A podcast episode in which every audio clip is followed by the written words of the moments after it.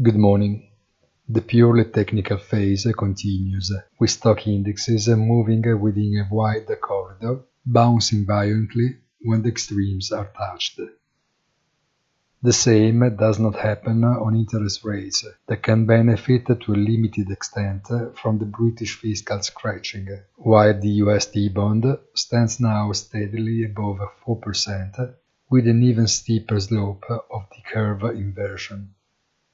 On foreign exchange rates, the dollar remains strong but stable against euro, while the yen crisis becomes more serious with an exchange rate now just barely away from 150 yen per dollar.